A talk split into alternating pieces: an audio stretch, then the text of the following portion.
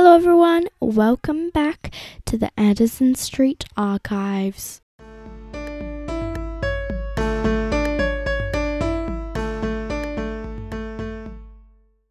In today's episode, I will talk about stories or memories from Marysville, specifically what teachers or girls have remembered from their time there.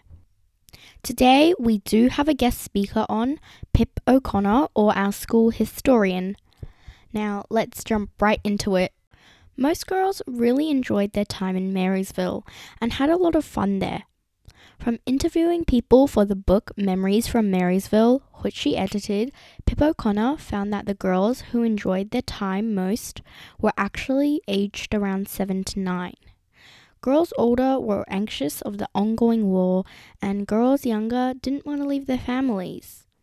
Although most girls enjoyed their time overall too. Rather than just a year of learning in a new environment, it was more like a long camping trip with lessons though, of course.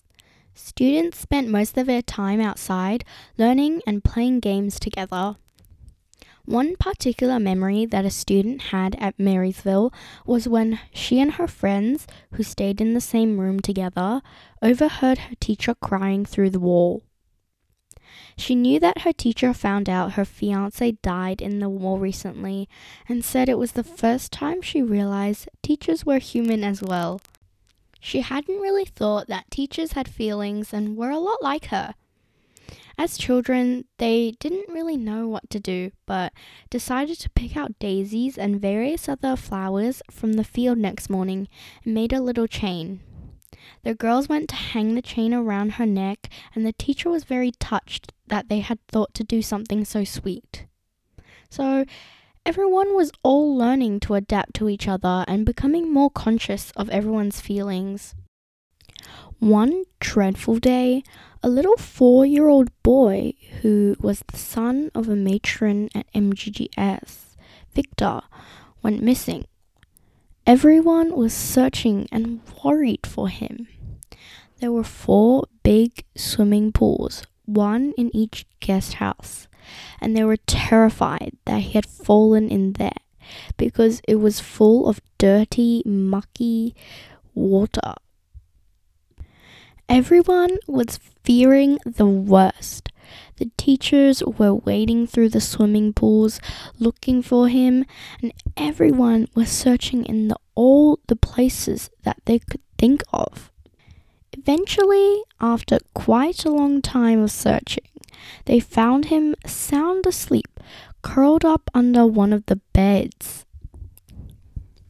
It was a really worrying story at the time, but now that you think about it, it seemed like it wasn't that big of a deal, and it's funny to think about it now. And here now is my interview with MGGS's school historian, Philippa O'Connor. Hi, Pip. Welcome to the Anderson Street Archives. I have a few questions for you. Yep, happy to answer them. Catherine? Did the students feel sort of safe during their time there? Hard, hard for me to say for sure, but nobody ever expressed to me any feeling of being worried or nervous or, or scared of being there. I would say that they would have felt very safe being up in a in in the country amongst the mountains at that time. Yeah. Um, what did the students most like about Marysville? In talking to them, and remember, of course, I talked to them many, many years later. I think the two things that came through most strongly were they they loved being out in the bush. They loved all the outdoor activities. A lot of their classes were held outside. They went on hikes. They spent time playing in the bush. Some of the girls in the sort of year two to five spent a lot of time making cubbies in the bush and um, having pretend games. They even held a pretend wedding one day in the in their amongst their cubbies. They turned one of their cubbies into a church and held a wedding. Uh, the other thing they talked about a lot was just the friendships that they made, and, and they were very strong friendships formed in that sort of environment and all living together a long way from home.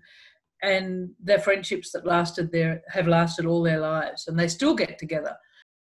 That's that's great. Did like exams continue to run normally? Yes, they still had exams. They held them up in Marysville and they still had results and test marks and those sorts of things. Some of their letters, we've got quite a lot of, of examples of the letters they used to write home. And often their letters would say, you know, I got 76 for my English test, or I got 53 for my maths test, and that's better than last time, which was 49. So you'll be pleased, mum and dad, that I've improved. so they certainly had had tests. Yeah. Okay, that's really interesting. Thank you so much. That's been a pleasure. Uh, I enjoyed talking to you. and I'm looking forward to hearing your podcast. Thank you. That's all for this episode. Thank you for listening to the Anderson Street Archives. Bye.